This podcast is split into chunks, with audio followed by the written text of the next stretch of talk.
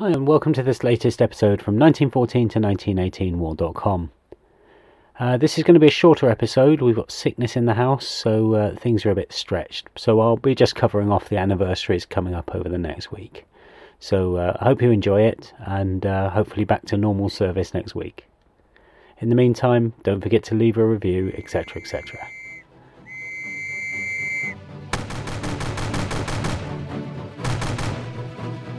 Everything you hold worthwhile is at stake. Nur durch starke Berührung wird er sehen, wenn wir den für uns nötigen, weltumspannenden geistigen Horizont gewinnen. Look, that French girl, give me this bunch of flowers. Mercy, ma'am,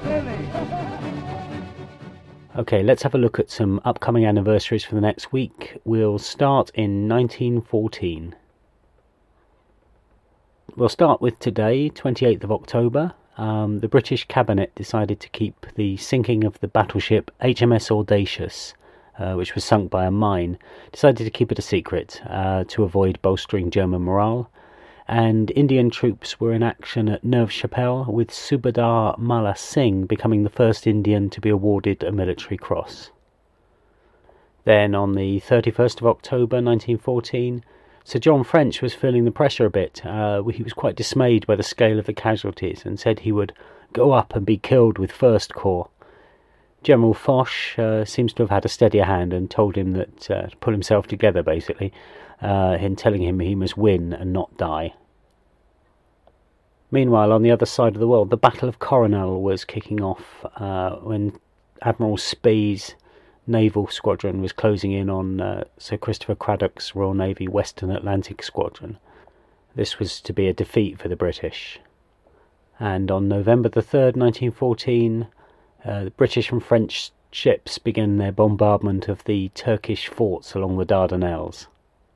This was at the point where they thought they could still force the straits uh, using just naval power. Jumping ahead now to 1915, um, October the 28th, uh, the King falls off his horse while he's inspecting British First Army uh, in France.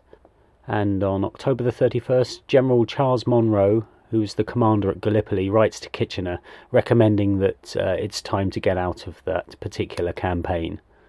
And in the aftermath of the Battle of Loos, uh, the Times publishes uh, Sir John French's dispatch from the Battle of Loos and this account was very much uh, designed to portray Sir John French in a good light, and Haig was understandably quite annoyed by this because uh, he didn't think that Sir John French was up to the job. Now, moving across into 1916, uh, the Italians were launching the ninth Battle of Isonzo, um, capturing 9,000 Austrian Austro-Hungarians at this point. And on November the 1st, uh, the Allies announced that on the Somme they've taken 72,901 German prisoners, uh, 303 artillery guns, 215 mortars, and just under a thousand machine guns, you know, showing that the um, battle may have been a success in some measures. And on November the 2nd, Haig was reporting that uh, the Germans were examining naval personnel to see whether they could be transferred into the army and sees this as a good sign that his offensives have been uh, wearing the enemy down. And on the 3rd of November, the French uh, take Fort Vaux back at uh, Verdun.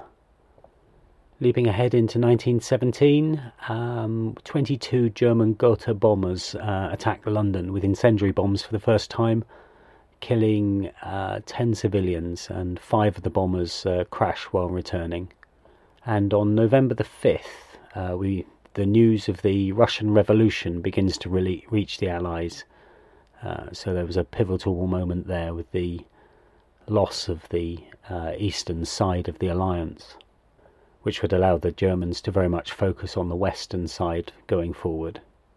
And now uh, in 1918, we're very much an end game here. Uh, October the 30th, 30,000 Austrian soldiers taken prisoner on the Italian front.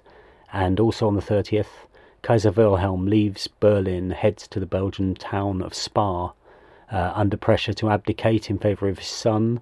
But there are other options discussed, in, including suggesting that he goes off and seeks a glorious death at the front. Uh, for some reason, this is an option that he doesn't actually follow through on. And on the 31st, an armistice comes into force with the Ottoman Empire and the Allies, leaving Germany fighting alone now.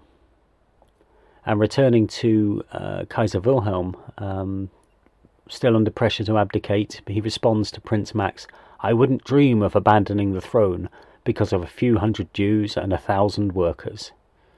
So, therefore, not taking it seriously, in my view and worrying developments in Germany as uh, German soldiers being transferred from the Eastern Front to the West uh, mutiny rather than going into battle. That's on the 2nd of November. And in a sign that uh, things aren't all going the Allies' way, on the 2nd of November um, as well, jam rationing comes into force in Britain. And then our last anniversary I'll pick on this week is the 3rd of November. The armistice with Austria was signed that brings me to the end of the uh, anniversaries I'm thinking of calling out this week. Um, it's been a shorter episode, as I said, um, but hope you enjoyed it nonetheless. And uh, look forward to you joining me next episode. Bye bye.